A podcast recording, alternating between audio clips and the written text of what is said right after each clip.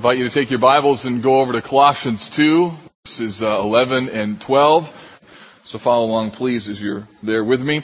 In him also it says you were circumcised with a circumcision made without hands by putting off the body of the flesh by the circumcision of Christ, having been buried with him in baptism in which you also were raised with him through faith in the powerful working of God who raised him from the dead. Let's pray. Lord Jesus, this morning we will talk about things that we cannot see but we know are real. Things that are related to our position in you and things that we need you by your Spirit to help us know how to move from spiritual, kind of ethereal ideas into the real, where the rubber meets the road kind of life. We need your help to translate positional realities into where we really live. So would you help us today?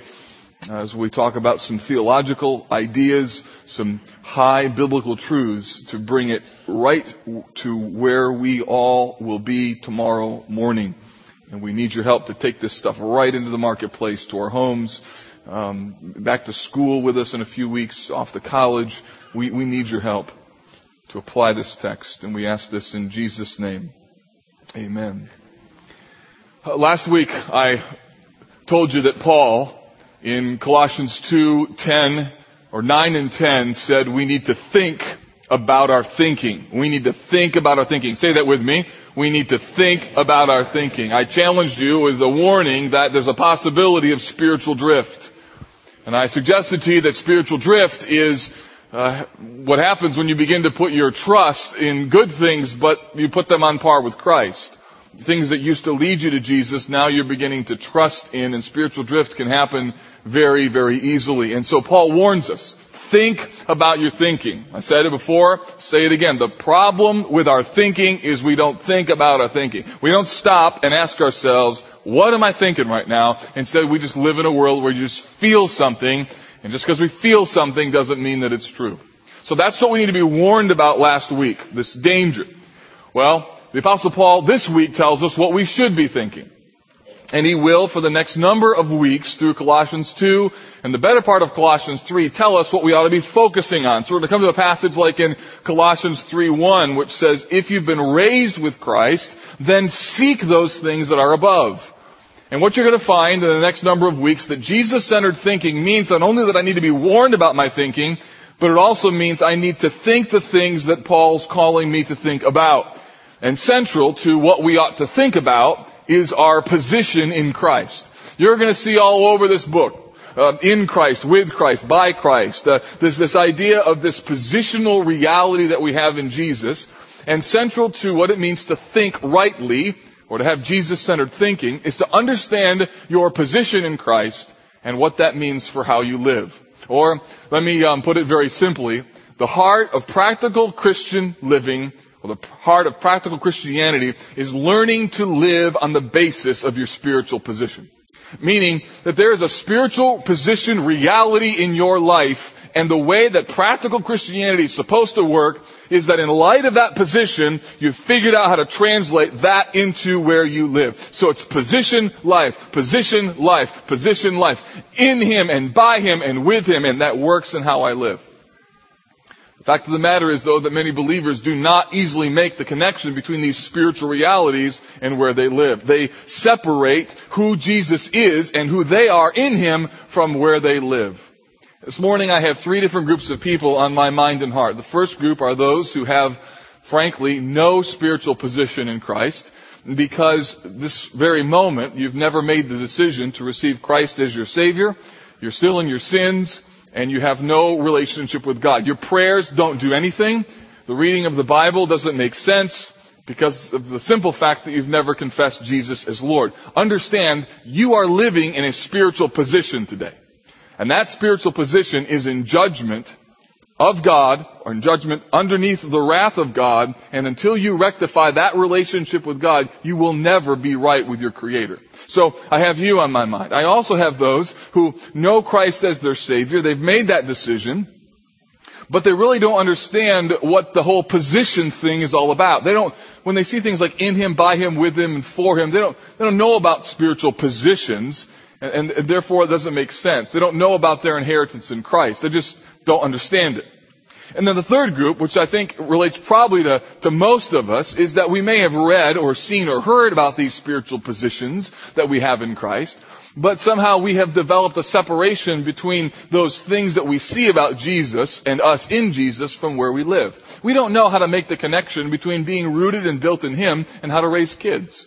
We don't know the connection between what it means to be baptized in Him or to be circumcised with Him and, and, then to relate that to how we conduct ourselves in the office or how that relates to a friend who's, who's got a really difficult marriage problem. We, we don't make those connections. And so this morning, what I want to do is try and take those things, our spiritual position, where we live, and try and bring them together and link them. And this morning we're going to do that by looking at two symbols that we find in this text. The two symbols are circumcision and baptism. And now, like all symbols, each of them has an important place in biblical history, but the symbol in and of itself was not meant to stand alone. The symbol, like all symbols, was meant or designed to represent something else. So circumcision represents a spiritual truth. A baptism represents a spiritual truth. And those symbols are helpful because they, they help us put handles on something that's hard for our minds to get a hold of. So that when you see someone baptized in the waters of baptism here, there's something else that's being pictured beside this person going under and coming up. Same thing in the Old Testament concept of circumcision. Both were God-given symbols or illustrations to illustrate something that's really important. Here's the problem. That often we remember the symbol or we remember the illustration and we forget the truth. Don't believe me? Let me illustrate that for you about this point about illustrations, okay? It is this. Some of you have been very um, generous and kind with giving me many rolls of duct tape. um, someone even last week left a duct tape purse up here for me. I, decided not to wear it this morning, but uh, they, I gave that to my kids, and uh, many of you have commented about the, the, the duct tape illustration. Okay, we've ta- I've talked about it at small groups, been out to coffee. Hey, I love that duct tape illustration. But the reality is that we often remember the illustration and we forget the point. Okay? And if I were to ask you about the illustration, you could say, oh yeah, I remember the duct tape glove and the wallets, and I would say, but what was the spiritual point? You'd, um, it was good. Uh, I don't remember what it was. And, and the spiritual point of that was duct tape can't fix everything, but Jesus can, right? That was the idea. And you, oh, okay, now I remember. Well, see what happens is those illustrations, vivid and clear, they stick. That's the power of an illustration. But you have to continually labor to connect the illustration to the spiritual truth behind it. Otherwise, people end up just remembering the illustration and forgetting the truth. And that happens with circumcision in the Old Testament. And it also happens with baptism. It happens with any symbol that we use. And therefore, this morning I want to look at these two symbols, baptism and circumcision, and ask ourselves, what do these symbols mean? And what in the world does it mean that I'm circumcised with Him and I'm baptized with Him? What does that mean? And that's what we're going to look at. And then how does that connect in our lives? So here's the first one. The first symbol is that of circumcision. The text begins in verse 11. In him also you were circumcised. So notice two things. One, there's a symbol. The symbol is circumcision. Secondly, there is a direct connection to Jesus. In him. So there's symbol and there's connection. What is the symbol all about? Well, in Genesis 15, God made a covenant with Abraham. We often call it the Abrahamic covenant. What that covenant was about was God choosing Abraham out of Ur and saying he would make him a father of many nations, that he would bless him and bless those who blessed him and curse those who cursed him. And out of Abraham came the Jewish nation. So Abraham is then by the Jewish nation viewed as their father. To be Jewish is to be really within the lineage of Father Abraham.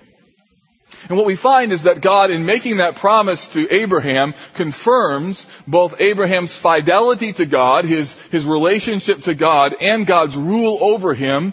God confirms that to Abraham by use of this sign of circumcision. And the, the, symbol of circumcision was meant then to communicate to God from the heart of Abraham that I am faithful to you. I have embraced your covenant. So to have the covenant symbol of circumcision meant that you embraced God's rule, God's authority, God's reign, and that you were part of God's covenant community. To not embrace the subject or the symbol of circumcision in the Old Testament economy would mean that you would not be a Jew, you would reject God's rule and authority, and in effect you would be outside of the family of God. So the symbol of circumcision was central to what it meant to be Jewish. But what was it about that symbol that was so powerful? Two things. The symbol, again, first connected people to the Abrahamic covenant and made them Jewish, so it, it connected them to their Jewish lineage. But secondly, it also, and this is important, the, the act of circumcision, the sign, represented a restoration of purity by the removal of flesh. Covenant and purity were the targets of the symbol of circumcision. It communicated that the very act of creating another image bearer, that the very act of procreation is now under the rule of God, and it communicated that now the act of procreation and the whole person was symbolically purified by the removal of flesh. So the flesh represented a restoration, a removal rather, of impurity and the restoration of purity. Therefore, circumcision as a symbol in the Old Testament was designed to do two things. One, point people towards their need for God. Point them towards their need for purity. To point them towards the fact that they needed to be pure and they needed to be in a right relationship with God. However, physical obedience, external righteousness, or temporary or partial purity was never the aim. Rather, what God wanted was the Old Testament concept of circumcision to be seen as a picture of a much greater reality, which is why throughout the Old Testament God talks to his people about another kind of circumcision, a circumcision of the heart. That's why you hear in Deuteronomy where he says to circumcise your hearts the idea of taking out the, the flesh on the outside of the heart and, and, making the heart pure again. That's why Jeremiah 4 4, God calls his people with stark terms, remove the foreskin of your heart. It was spiritual circumcision that they needed. So that the external physical circumcision was only something that was meant to communicate this to them. You are not pure, you need to become pure, and I am sovereign and God of all, and in the one thing that you most must image me, creating an image bearer. I rule over that, and I've made you clean in the process to act like me in your world. Therefore, spiritual circumcision at the end of the day was what people really needed. Now, with all of that as just kind of the frame, look at what Paul says about spiritual circumcision in verse 11. It says this, first, we are circumcised in Him meaning that the removal of impurity happened in Christ or through Christ. So you are circumcised in Him. Secondly, notice that the circumcision was spiritual, not physical. Verse 11 says, In Him also you were circumcised with circumcision made without hands. Meaning that this circumcision that Paul is talking about it's not a physical one, it's a spiritual one. It happens in the heart. It's the kind of thing that Jeremiah talked about when he said that one day God would give people a new heart. He'd take out the heart of stone and give them a heart of flesh. And then it also means, finally, and, and rather scandalously, that Jesus himself became the removal of flesh that created the purity. Look at what it says. It says, in him you were also circumcised with a circumcision made without hands by the putting off of the body of the flesh by the circumcision of Christ. So, does that mean that the circumcision of Christ when he was eight days old, that that's what he's talking about? What does he mean by the circumcision of Christ? And for that matter, what does it mean the putting off of the body?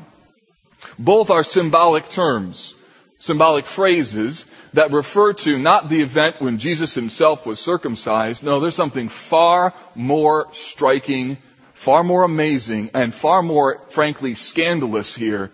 It means this, that Jesus' death, his suffering, his absorbing the wrath, him hanging on a cross, which in the New Testament was a, a symbol of scorn and shame and, and horrid uh, cursing on the part of God, Jesus, the Son of God, becomes the impure sacrifice, the removal of flesh so that his people could be circumcised in him in the heart. Meaning that Jesus became the discarded flesh. The embodied Son of God becomes the discarded flesh that creates new purity. In other words, listen, Jesus became your circumcision. He was the means by which you were made pure.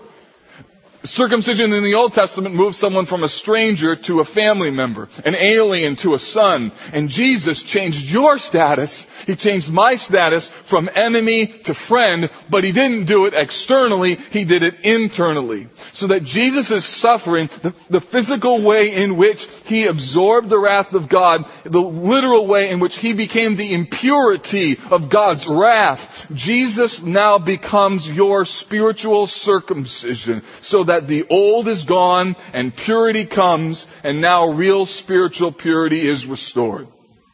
Do you see how in Paul's day for him to say, in Jesus you have been circumcised or you are circumcised in him by the putting off of the flesh when he says that the Son of God is the discarded flesh, what an unbelievably powerful symbol and statement that would be. That we live now in a spiritual reality those of us who have fled to Christ for our forgiveness, and the spiritual reality is that He became the discarded flesh. I'm circumcised in Him, and God, by His infinite grace, and Jesus, because of His horrible suffering, now declare me to be something I never was and never could be. I am morally and ethically and spiritually and sexually pure. That's unbelievable. And Paul says, you are circumcised in him. So, there's some stuff we gotta live in light of, don't you think? I mean, a truth that huge and that important needs to be lived and operated in, in the world in which we live. We gotta live on the basis of that spiritual position. Second symbol is the symbol of baptism. The second symbol here is that baptism, by definition, points us to the death, burial, and resurrection of Jesus. If, if circumcision points us to the suffering of Christ and ultimately his death, then the baptism that we just saw points us to the burial and ultimately the resurrection of Christ. You see, the scandal of heaven was that the Son of God died. But the scandal of hell was that he rose from the grave. And baptism speaks not only of a sufficient payment for sin, baptism speaks of the resurrected power with which we walk in newness of life. So when you see ba- buried in him and baptized in him in the New Testament, you're also going to see raised with him. The focus of baptism is not so much on the burial, it's on the resurrection. Which is why we don't hold the person underwater very long, right? We bring them down and we bring them back up and they're all wet. They look completely different than when they went in and the idea is you're buried so you can get up and out. We dip you into the water so when we pull you out, there's the sense of this is what has happened in Christ. You were buried in Him and you are then raised with Him to walk in newness of life. Baptism is a symbol closely connected to the resurrection of Jesus. It declares that the stranglehold of sin has been broken by Jesus' conquering of sin and death. It means that I can be free from Satan's power because of the power of my Savior. Doesn't mean that I can do it, it means that He can do it. Now if you look at the text, it says, we were buried with him in baptism. Buried with him in baptism, in which also you were raised with him. And some of you might think, well, that seems to imply that the baptism is what buries us in him. Meaning that baptism then creates the burial. However, that's not true in other passages of scripture where it describes that we were buried with him and we're raised with him, what is happening here is that the baptism event is a symbol of a very important spiritual reality. God's intention in the symbol of baptism is to show us what our burial and resurrection in Christ looks like. So baptism as a symbol simply indicates that there's another spiritual reality that's already happened. So when a person goes in the waters of baptism and they're raised, we're just showing you what has already taken place spiritually. When the moment you received Christ and you repented of your sins and you by faith put your trust in Jesus, you were buried in Him, you were plunged into His death, and you were raised, the Bible says, so you could walk in newness of life. And that spiritual reality is pictured in this beautiful symbol that we call baptism. Now it's really important for you to realize that this symbol pictures another spiritual reality for two reasons. The first is that Paul is fighting against those who would make rules and spiritual practices and spiritual activities a means of spiritual improvement, as if they could improve upon Jesus. So baptism, although very meaningful, and I believe required in terms of obedience for believers in following Jesus, doesn't improve on the work of Christ. It's simply an outward visual demonstration that I believe in Jesus and this is what happened to me. Watch, I was buried and I've been raised, so I'm gonna walk in newness of life. The idea is that this pictures something far beyond what we actually see. The second reason why that's important, this idea that the symbol in and of itself pictures another reality, is that in Colossians 2 and 3, Paul is going to call us over and over and over to live by the spiritual realities of our lives. You're going to hear him say things like put on and put off. But you will find out that those put on and put off statements are actually statements that refer to spiritual positions and realities that have already taken place. Meaning, it's not so much for you to will yourself into it as it is for you to live in light of what Jesus has already done. It means that there is a spiritual position, a position of, of freedom, a position of forgiveness, a, a position of God-given grace that you've already been placed into and that our problem is not working harder. No, our problem is realizing that that work has been done and living in light of it. And Paul over and over will say things like, if you have been raised with Christ, then seek those things that are above. And so central to understanding Colossians 2 and 3 is this connection between position and reality, between where you live in a spiritual realm and where you live every day. And the problem is that if you get too tied into the symbols like circumcision or baptism and you forget the spiritual reality, then you'll miss the whole point of the symbol in the first place. Which is why whenever someone is baptized, we ought to think back of that happened to me spiritually when I received Christ. So don't forget the reality when you're seeing the symbol. That would be like me going to the Vietnam War Memorial. How many of you have been there? Vietnam War Memorial? I tried to guess at the, how many names were on the wall. I guess 20,000. Not even close. You know how many names are on that wall? 58,195. If you've been there, you know that that slab of granite cuts deep into the earth, and the further you go down, the larger the names the list becomes. It would be like standing at the, the, the war memorial of, of, of, the Vietnam War Memorial, seeing 58,195 names and saying to my wife while I saw all of those names, that's a pretty cool color granite. Don't you think that would look good in our kitchen? It would be so offensive. You have 58,000 names and all I can see is the color of the granite behind. I would miss the point of the symbol. And that's what Paul is saying here. You cannot miss circumcision and baptism for what they represent. It's something so much larger, so much more significant that your spiritual position has been radically changed. Baptism means that Jesus died in your place. When He died, you died. When we sing on Easter, you know, He rose a victor from the dark domain. It's not just that we're saying He rose, it's that we are celebrating we rose. It means that I'm free. That's why Easter is like the greatest Sunday of the whole calendar year. Because we're not just celebrating that He blew the door off the grave. We're celebrating that we, by God's power through Christ, walk in newness of life.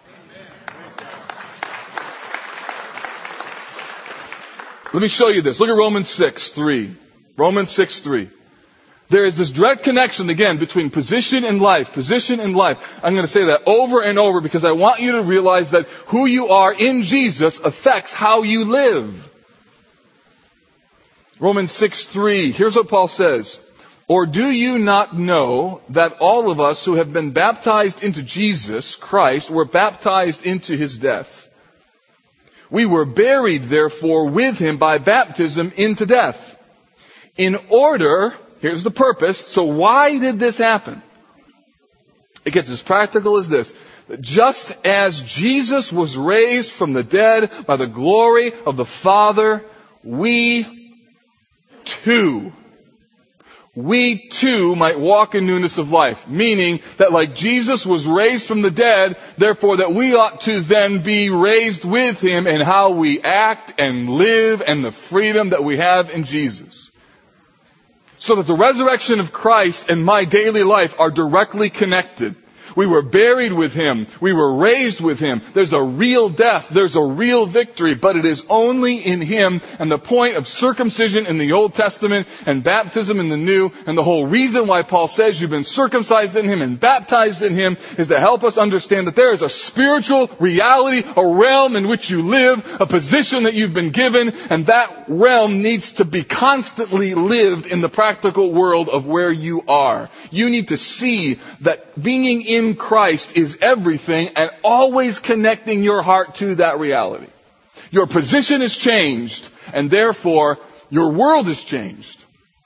Now let me, let me illustrate this for you so hopefully you'll, you'll like lock in and know what this means. On June 25th, 1993, my status in life changed radically.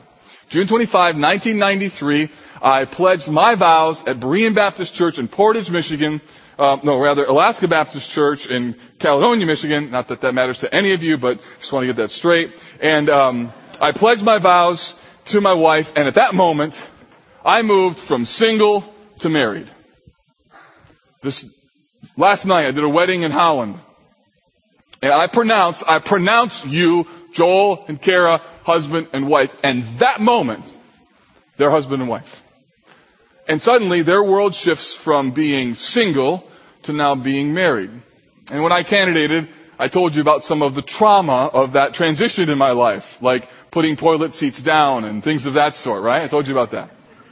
Let me tell you about another kind of trauma with that. I remember that transition from single to married, there's a lot of things that change. For instance, the first week, I not sleeping well. The reason is, is there's somebody else in the bed with me, right? And she's moving, I'm like waking up, right? Like stop moving so much, you know? And, and then I remember one morning, like four in the morning, I woke up in this kind of sleepy grog, you know, where you're just kind of like, where am I and everything else. And I woke up, and suddenly, I realized that I don't, I don't really know where I am. I'd forgotten about our wedding and I'm not even sure, I'm not even sure where I am, like, in the country. And then I'm like, and oh my goodness, who am I in bed with? Right? And then I have, like, Sarah, and I have all these guilt things, like, oh no, what have I done? What have I done? What have I done? Oh no, right? And I have just waves of guilt. And then I realize, no, I'm married. this is legal, you know? And I got a certificate that says I can be here, right? And I'm like, oh yeah, I'm married, you know? So, 24 hours earlier, it would have been sinful and wrong. And because some pastor says, I pronounce you husband and wife, now it's legal and right. I mean, that's the transfer of position to reality. And the fact is, is that you have been declared by Christ to be circumcised in Him and to be buried in Him, and that spiritual reality has real and tangible and substantive effects of where you live. It relates to how you view your sins of your past. It relates to how you view your present struggles. It relates to the power that you rely upon in order to make a difference in your life and the present world in which you live. It's intricately connected to how you do marriage and life and how you view everything in your world that you need to connect who you are and where you live to the person and work of Christ all the time. That it's not that who we are in Him is just about salvation. No. Rather, it is that we are in Him and all of what that means should infiltrate our life all day long. And this morning what I am arguing for is that we meet, we need to connect our position to our lives and do so in fresh and new ways and live out the beauty of what Jesus has done for us. So there's two symbols. Baptism and circumcision. Next, look at the text. It says this. Here is how we then accomplish this. He says in verse 12, you're buried with him in baptism, in which you were also raised with him, and notice what it says, through faith. So he says that there's one way to live, and the way that we are to live is by faith. We are rooted in him, we are built in Him. We are filled in Him. We're circumcised him, with Him. We're buried with Him. We're raised with Him. And we're to put off the old man, chapter 3 and verse 9. We're to put on the new man. And all of this is done by faith. It's done by faith. It's that I see what the Bible says about my relationship with Christ. I see where I am described as, and I, I can't actually, I, I see it in the Bible, but I don't see it in reality. And I choose to by faith believe that this is what God says about me. I, I choose to believe that God says that if I've run to Christ for the forgiveness of my sins, that all my sins are forgiven. I choose to believe that when He says I put off the old man with all of its deceit and lies and lusts and pain, that I really could live in freedom and, and newness of life. I see that He says you've been raised with Him, that there's power in the resurrection of Christ, and I believe that I don't have to sin. Not because of me, but because there's a power latent within the person of Christ available to me. And I choose to believe that by faith. So to receive Jesus as Savior means that you believe that His life and death can be applied to you, and in theological terms, we call that vicarious atonement. So the word vicarious. Let's just talk for a minute. Familiar with that term, vicarious? Okay. What, what does that term mean? Somebody tell me. What does vicarious mean? Someone give me a definition. Yeah, way in the back. All right, good. Live your life through Jesus. What else? Good. Substitutionary. What else? Take the place of, substitute, live your life through someone else. It also means that you represent someone else. You've heard maybe of a vicar, right? Meaning that's the word comes from. It means that you represent someone else. What I want you to understand is that too often we take the vicarious atonement of Christ and we limit it to just what Jesus did on the cross. Meaning that Jesus gloriously took our place. And here's the, the beauty of what happened in grace. It is that Jesus hung on the cross and vicarious atonement means that He took your place. He suffered for you. That there was a divine exchange, that He received your sin and this is unbelievable. You then received His righteousness that he received your judgment and you received complete obedience. And God looks at you as if you've perfectly kept the law. He looks at you as if you are 100% righteous. And listen, the only reason why God sees you that way is because of your vicarious relationship with Jesus. Because we know and God knows and all of heaven knows we didn't obey. Instead we rebelled and all of heaven knows that only Jesus was the one who was sufficient to pay for those sins. And that's why it is called vicarious. We, we sing the song, Man of Sorrows, right? And we, we say things like this, bearing shame and scoffing rude. Say this next line with me. In my place condemned he stood. That's what vicarious atonement means. It means in my place condemned he stood. Here's the sinless son of God who deserves no condemnation. He stands in my place, becomes the discarded flesh. He dies. He's risen from the dead and I, listen, share in all of that. So when he does it, God sees it as though I have done it as well. Not me physically, but he puts me in Christ. So when Christ is died, I die. When he is buried, I'm buried. And when he is risen, I am risen as well. And here's the reason why this is so important, because so many believers think that vicarious living simply means that when Jesus hung on the cross, he took my sacrifice. And I want to suggest to you that was the starting point of vicarious living. It was the starting point. It was not the ending point.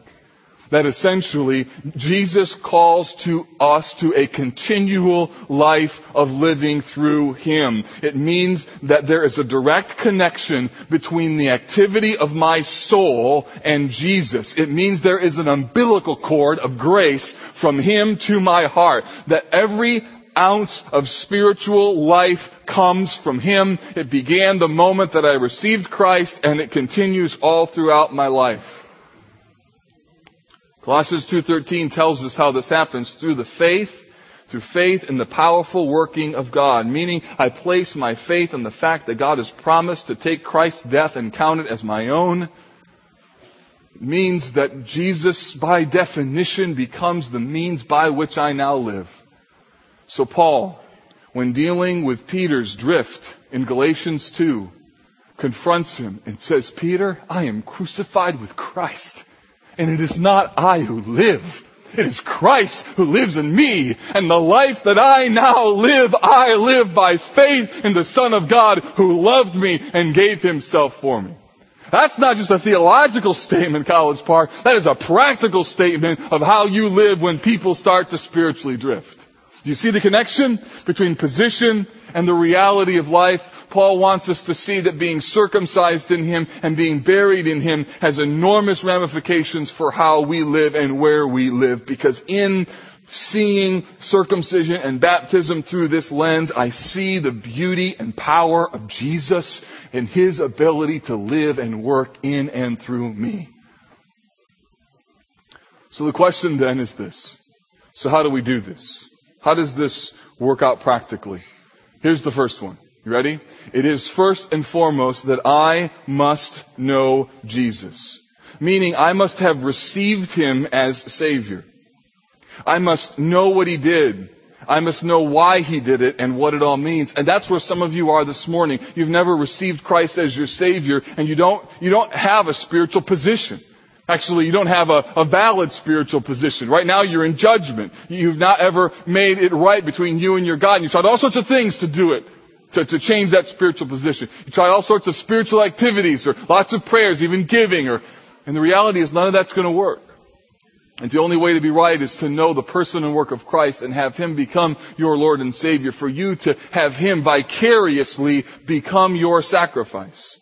But it also means that for those of us who know that truth, that the relationship with Christ in this way is personal. That we have to have a relationship with Him, to worship Him, to, to know how to live by Him. That we see Him in the Word and we choose to say, that's how I need to live. I live, I live by knowing you, Jesus. Which is why we hear Paul say, oh, to know Him and the power of His resurrection.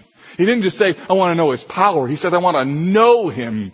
And I want to call some of you today to come back to knowing Jesus. Uh, not just knowing about Him or knowing what the Bible says, but I mean knowing the Lord Jesus in a personal and real way. And to some of you to start not believing in your wife or your husband's or your child's ability to change, but that you could say, I don't know Jesus, but you can change them.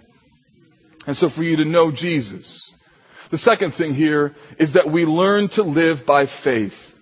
Meaning that I take the promises that I see in the Bible and I come to terms with the fact that faith in Christ began at the cross, but faith continues on for the rest of my life. That Christianity is essentially a life of faith where I see the promises of God and I choose to believe them. I see the promise of God and I choose to live in light of them. I see this position of circumcised in Him and raised with Him and I choose to believe that it's real. So last, this last weekend, I'm up in Michigan at a wedding. We had two weddings, and I had to fix some stuff at our house. We have, you know, two houses right now. One in Michigan, one here. And the house up in Michigan has a for sale sign on it, and it's empty. It's a house that I built, assuming we were going to be there forever. A lot of memories with that house. There's a tree in the front yard that uh, family members gave us at the death of our daughter. There's memories. There's so, and you need to know that it is a huge spiritual battle for me to know that there is a house up in Michigan as housing market continues to drop and gas prices go up. And I look at that house and everything about it represents fear, anxiety, frustration, things like God. There's just one thing left I need you to take care of. And it's this. And I'm in that house and I'm fixing some things up. Our outdoor, our pool has got way too much water in it, so I'm draining it and the top of the cover's got, it's like a swamp and there's like three million tadpoles in it and I'm like, what do I do with these tadpoles? I'm thinking I could bleach it, then I'd have like three million dead carcass tadpoles, and I'm like, what do you do with those? And so I'm walking around the house, the sprinkling system's broken, so I gotta fix that, and I walk in the house, and there's dust all over the floor, and I'm just like, Lord, I, I can't do this. And on my knees, and I'm, I'm, I'm wiping up the dust, and I'm thinking, this is just killing me. And it's then that I think about being circumcised in Christ. I'm thinking about my sermon and I'm thinking, Lord, it doesn't matter. In you I have everything. I, I, I've been raised with you and I'm told to seek things that are above. I, I'm to take even this fear that I have and to use it as a platform to say I can yeah, I have some fear, but the reality is I'm secure in Christ and I start focusing my mind and my heart because I'm preaching to my own soul. Just because you feel something, Mark, doesn't mean that it's true and you gotta think about your thinking right now and I'm reminding myself I'm in Christ, I'm rooted in Him, I'm built in Him, I'm safe, I'm secure, and I start singing a song that was written for those kind of moments by a housewife. It goes like this. I need thee, oh I need thee. Every hour I need thee. You know that song? And I'm singing that, connecting the umbilical cord of my heart to my Savior.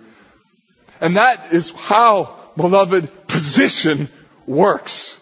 You connect your heart to the position that you have in Jesus and you say things like, I know that I'm rooted in you and I'm baptized in you and I've been raised with you, so help me walk in newness of life. It means finally then that we have to learn how to live through Jesus. Meaning, I gotta stop believing lies about myself. When the enemy throws things into my mind or I think things, I gotta believe what the Word of God says. I gotta saturate my mind and heart with the truth of the Word. I've gotta pray for the power of Christ to be in me. I've gotta declare war on all forms of pride and self-sufficiency because it's through Jesus that I survive, not through Mark. I gotta find my security in Christ, not in people or position or, or knowing the future. And I should rejoice when I am stripped or I am in fear and I must rejoice because when I am weak, then what? He is strong. Right. So I rejoice in weakness. Why? So that the power of Christ can flow through me in fresh and new ways. And the only way you can do that is by faith. You have to preach that to your heart. God has given us amazing and powerful symbols like circumcision and baptism, but they pale into comparison of the reality of what we have in Jesus. We were buried with Him in baptism. We were raised to walk in newness of life and we have to believe that by faith. And this is in essence the heart of practical Christianity. It is learning to live today on the spiritual position that God has given you in Christ. And to anchor your soul on this beautiful phrase, I'm circumcised in Him, I am completely pure, I am completely righteous, I'm completely forgiven, I've been buried with Him, I've been raised with Him, and therefore I can walk in newness of life. Talk about hope. Wow. Hope doesn't rest in me.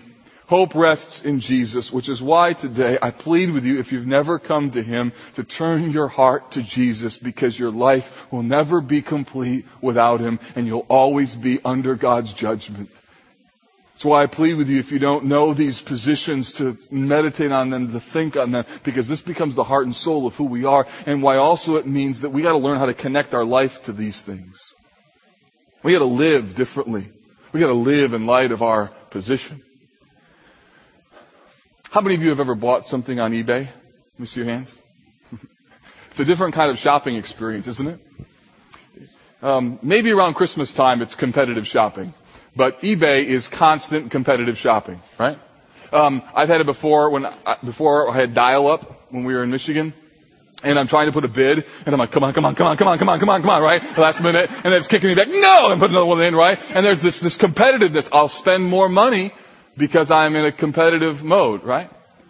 Um, so eBay had this um, this advertisement that they ran not too long ago of of a, of a Greyhound racetrack, except the people, uh, the things running the race were people, um, not dogs, and they were chasing after an antique radio. They're running after it, you know, and trying. And then the guy grabs it and he lifts it up a high, you know, and the tagline is uh, eBay shop victoriously, you know, because it's like, yeah, I won, right? And that, that fits because if you ever won something on eBay, you know that's true. In fact, Friday evening, my wife had put a bid on some school books for our kids for the fall. And uh, in years previously, we started that process too late. We ended up paying way too much money. And this time, she got like a math book for three bucks, right? And so I said, "Hey, babe, looks like you're to win." She's like, "Are you serious?" Like, "Oh yeah, you won." And she's sitting there right in the floor, and she goes, "Yes!" Right? So there it is. Shop victoriously, right? She doesn't ever come home and from Target and go, "Look what I got!" Right? Shop victoriously. Their little tagline is this: "Life is better when you win it." I want to suggest to you that that's not only an interesting way to think about shopping, but I want to suggest to you there's probably a better way for us to even think about living. Because this morning, the moniker, the thought I want to put into your heart is this. I want you to live vicariously. I want to suggest to you that life isn't just better when you win it. I want to suggest to you that life is better, listen, when He wins it. That the essence of the Christian life and practical Christian living is this, that we say, look, I choose today to live vicariously. So someone says, how you doing today? Oh, I'm awesome. I am living vicariously. Like, what in the world does that mean, right? I am, I'm living through Jesus Christ. I, all of my hopes, all of my dreams, all of my passions, they all come through Him, and the only way that I live is through the person and work of Christ. And to be circumcised in Him and to be baptized in Him means that everything I am all flows through Him, and the essence of Christian living is to learn to live like that to live vicariously. So Jesus, I pray this morning that you would help us to do just that, to live through you, to not live through ourselves or somehow through um, a rote methodology, but to live through you and to anchor our position in and through you and to learn how to attach the umbilical cord of our hearts to yours. And so this morning I pray for brothers and sisters who today need to return, that they can't do it, but Jesus can. And, and I pray that that become not just a little slogan, that that would be like real living Pray for people battling cancer, wayward children, hard, hard stuff that today you just connect them to you again and say, look, you can't do this when you're weak. Listen, then I am strong. Oh Lord, help us. And so Lord, help us now to go in the peace of Christ. Let that peace of God rule our hearts as we set our minds on things above and not on things on the earth. And we ask this in Jesus' name. Amen. Go live vicariously. God bless you.